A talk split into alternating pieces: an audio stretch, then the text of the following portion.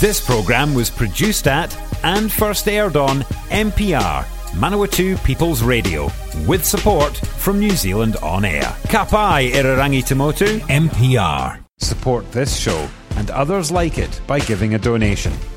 For more information, go to www.mpr.nz forward slash donate.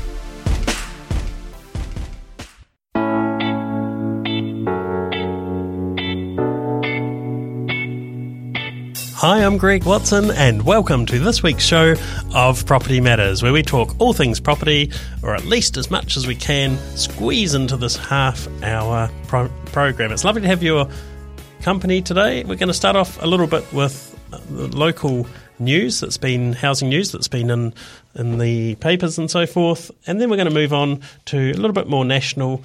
Uh, just to see where we get to. Later on, we'll talk a little bit about landlords and tenants as well.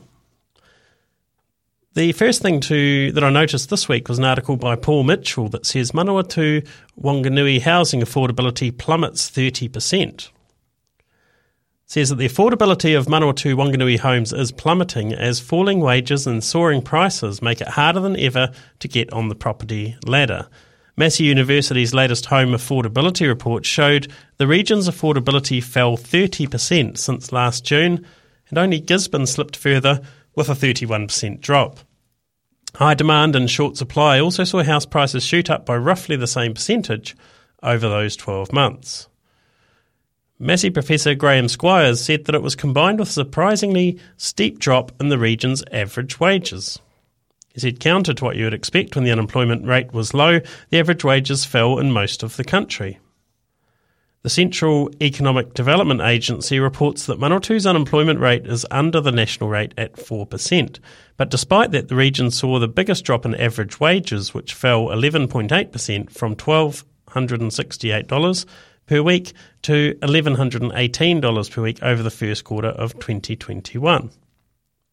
Squires said that didn't even show the full effect falling wages were likely to have on affordability since inflation was forecast to rise going forwards.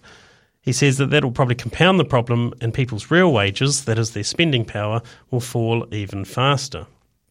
And the national figures also indicated a dramatic separation between prices and wages, Squires said. New Zealand's house price to income ratio was 8.9 two years ago, and now prices were 12.4 times the average. And the outlook wasn't favourable for, for buyers on the house price side of the equation either. Quotable Values property consultant Jason Hockley said Palmerston North house prices had a period of stability with little change month to month for three months before taking off again in June.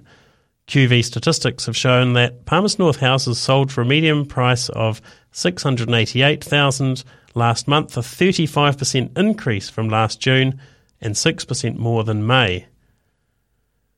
It's interesting to see that the prices did stall slightly, but then have carried on going up. In other news from this area, uh, green space battle memories rekindled by sports field use review. Now, what on earth does that headline mean? Well, sports fields and reserves will be considered in Palmerston North search for more land for housing within the existing urban area. It is an idea which has horrified several city councillors, especially those who endured the 2013 public backlash against a review of the council's property portfolio. Councillor Lorna Johnson said the review was one of the triggers that prompted her to stand for election, and Councillor Lew Findlay said if the council really wanted to upset people, threatening to sell off green space would do it. The proposal to look at whether underused reserves and sports fields could be better used to help ease the housing crisis emerged from a housing uh, council housing capacity assessment. Acting City Planning Manager Michael Duindam said several greenfields rezoning plans were underway, but there was still potential for more infill and intensive housing. But there were also opportunities to look at sports fields and reserves to see whether they were in the right places and providing the best use of land to meet varied community needs. Much of the land they occupied was little used outside weekend sports, and in winter they were often closed because of drainage issues. There were also issues about whether they were the right kind of grounds, with many sports groups calling for all more all-weather playing surfaces and covered facilities in the city. Those calls could be answered if all weather purpose built facilities were set up on the outskirts of the city where the land was cheaper, releasing central city land for housing. David Murphy said it was about making sure the city was using all of its resources the best way to achieve a range of goals, increasing housing supply while also cutting carbon emissions by reducing the distances people had to travel from home to work and education and services.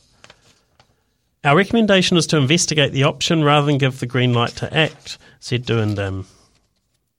The council is already working through process to see, as, to see if it can use the unoccupied bowling club land at Terrace End and on the corner of Park Road and Fitzherbert Ave for housing. Now that's been going on for a long time, and if that's any indication of how long these things take, we might not see any changes soon.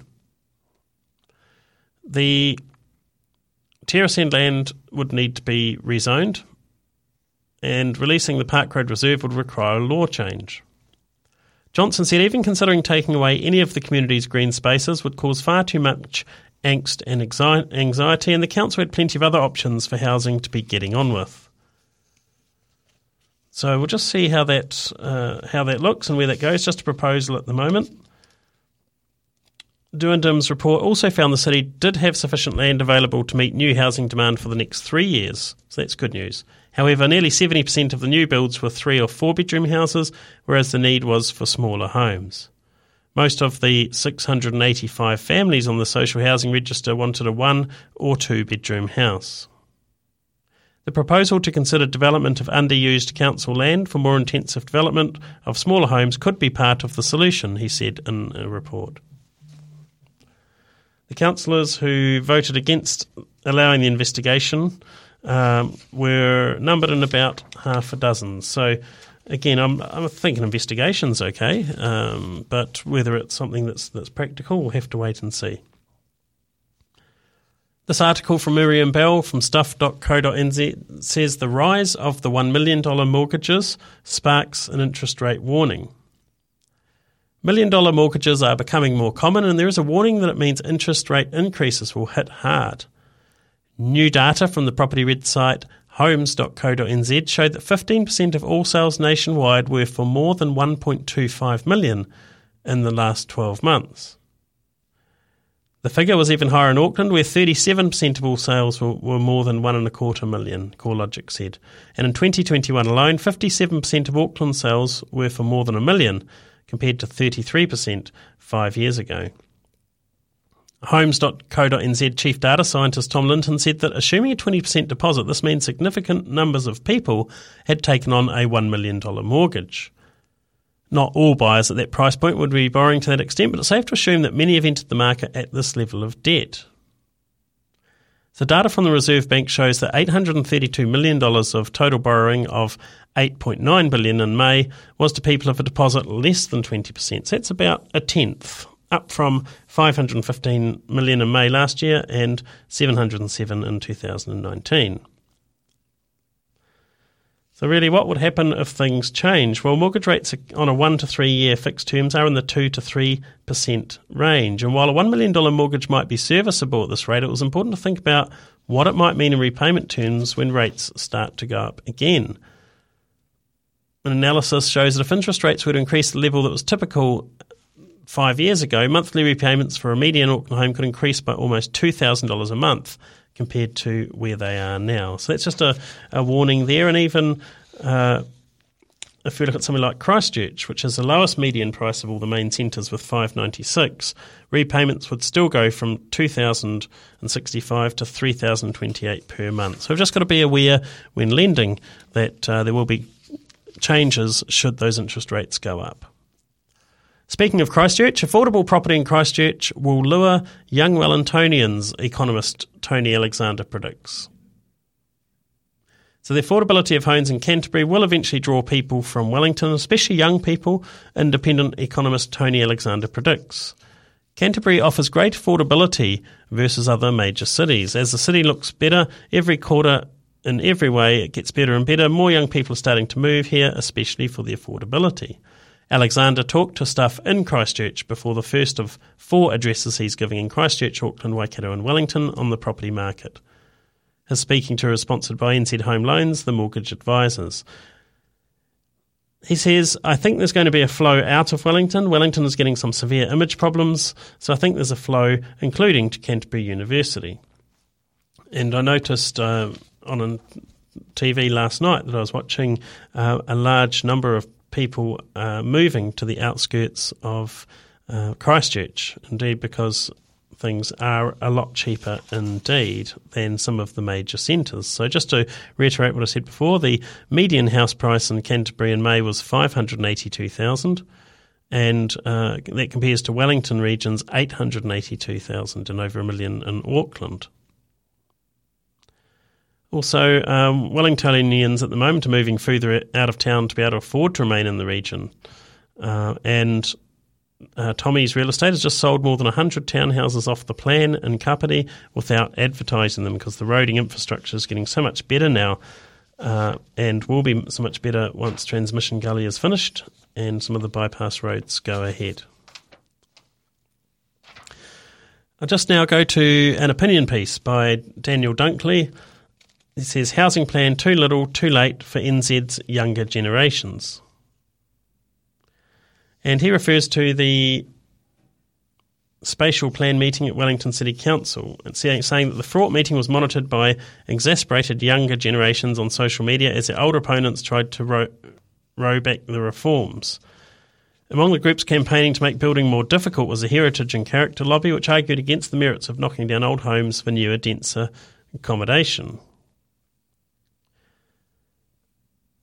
In effect, they argued that colonial homes built in the 1800s and early 1900s were so gorgeous that future Wellingtonians should suffer through a housing shortage to preserve their beauty. Their protest came despite a 30.3% increase rise in the median Wellington property price in the year to May, according to Real Estate Institute data, and an 8% increase in rent to a median of about 600 per week over the last 12 months according to TradeMe. Now, not to mention the estimated 30,000 to 80,000 people expected to head to the capital to live over the next three decades. So, some of those at the pre- present at the meeting could barely hide their indifference to young people's housing plight. If you want a house, you must save, you must work, you must ensure that you make good decisions and life choices. It doesn't come to you overnight, Councillor Sean Rush said. Now, putting aside isn't easy when the median rent's $600 per week. A 20% deposit for the median Wellington home is 177000 meaning a couple saving $2,000 a month would take 88 months or just over seven years to stump up that amount. Of course, house prices would be considerably higher by then. So, really, it's uh, just a matter, I guess, a symptom of what's happening all over the country that there's some of this uh, NIMBYism, that's the not in my backyard. So, the NIMBYs, they say in Wellington, are willing to ignore the cold hard facts as well as the cold drafty conditions in many of the old homes. They'd rather turn the capital into a living museum than a thriving, functioning modern city. And While NIMBYs are an international menace, nowhere has the housing problems on the same scale as New Zealand's major cities. That's just a bit of a uh, opinion piece there, so made for some interesting reading on stuff this real difference between the people who already have uh, what they need, so to speak, and those who are trying to get started. So that really does uh, make it somewhat tricky. So you're here on Property Matters. We're just going to go now to a little bit of music. This is Aerosmith with Dude Looks Like a Lady.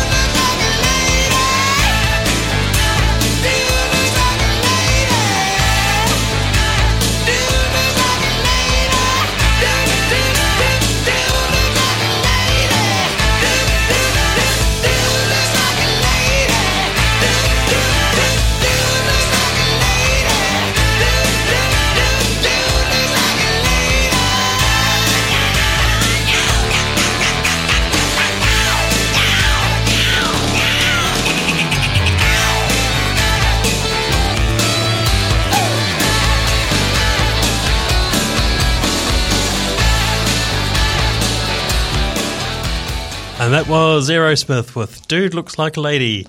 You're listening to Property Matters here on MPR Manawatu People's Radio. Te reo, irirangi o ngā tangata o Manawatu. I'm Greg Watson. It's nice having your company. Now, recently the deadline has come about for healthy homes and landlords. And this is the deadline that's been looming now for a number of years.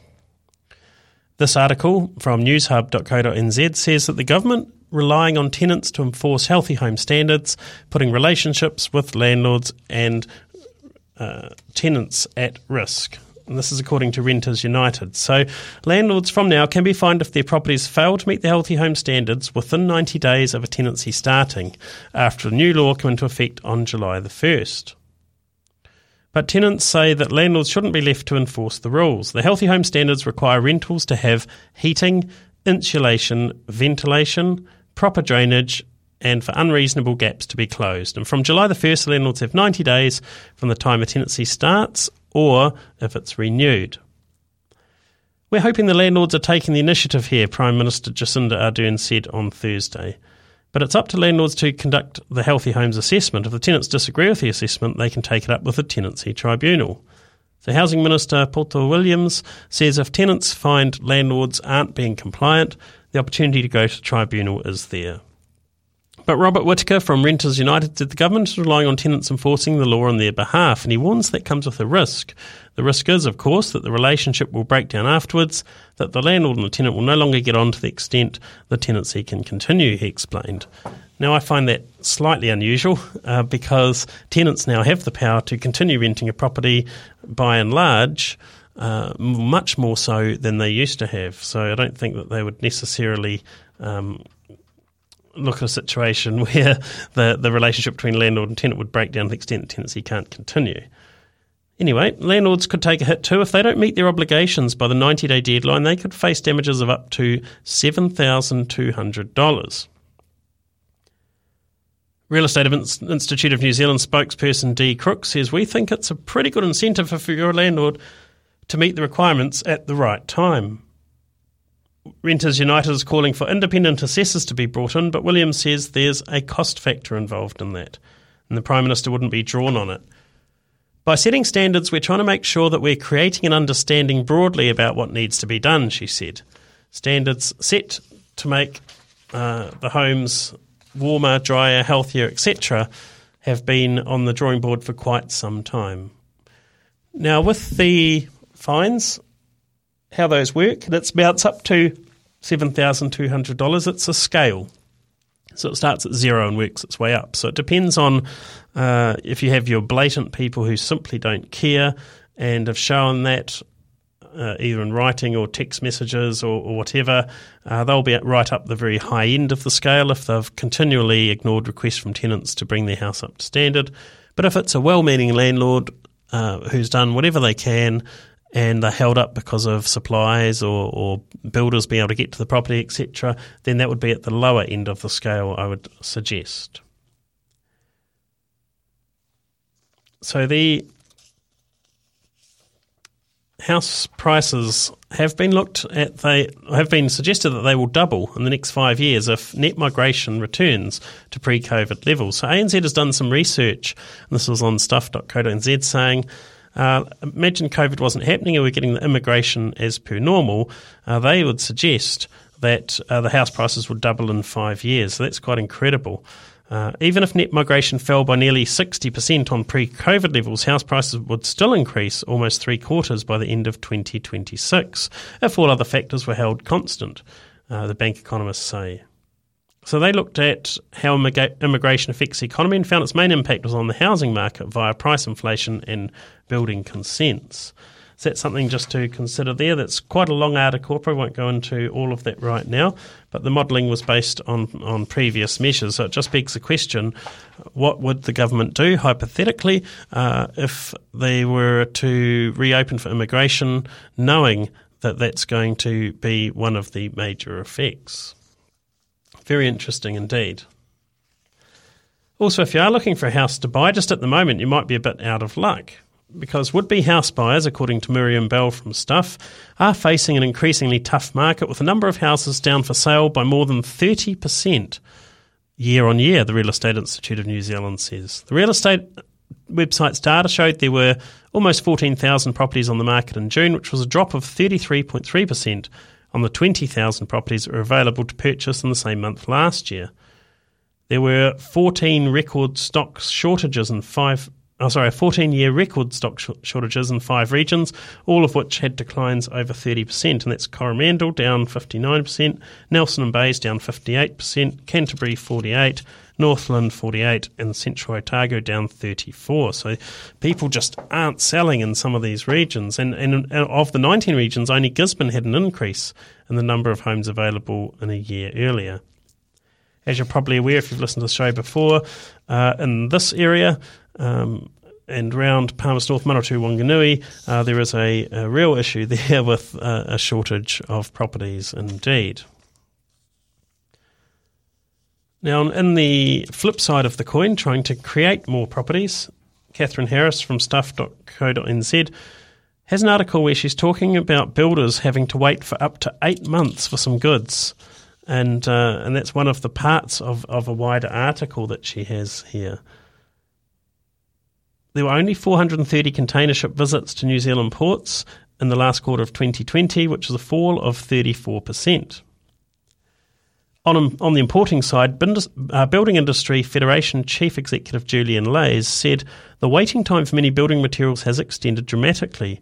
The new norm is six to eight months instead of the previous four weeks when purchasing any materials or components from structural timber to door handles to vanity tops, he said.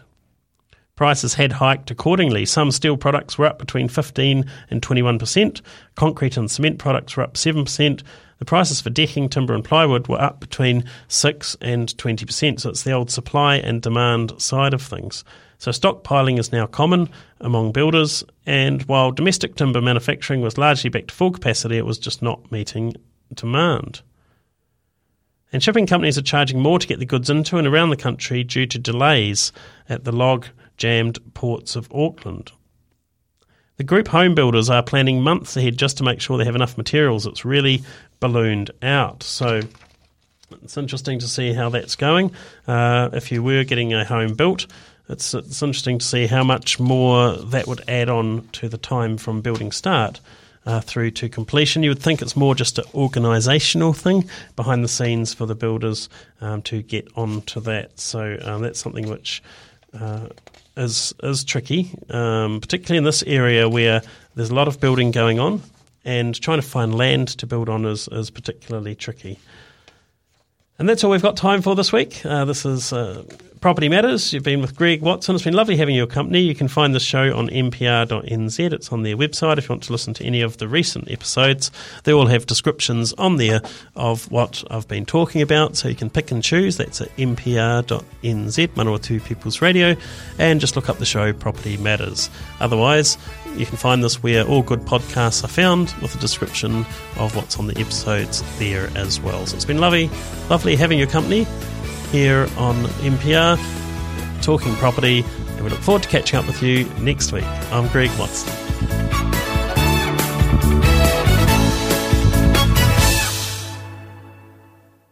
If you're a fan of MPR, listening to our podcasts and live stream has never been easier. Just search for accessmedia.nz on the App Store or Google Play and download the app with the kiwi fruit logo. Once you've got it, pick Manawatu People's Radio from the list of stations and go find your new favourite show.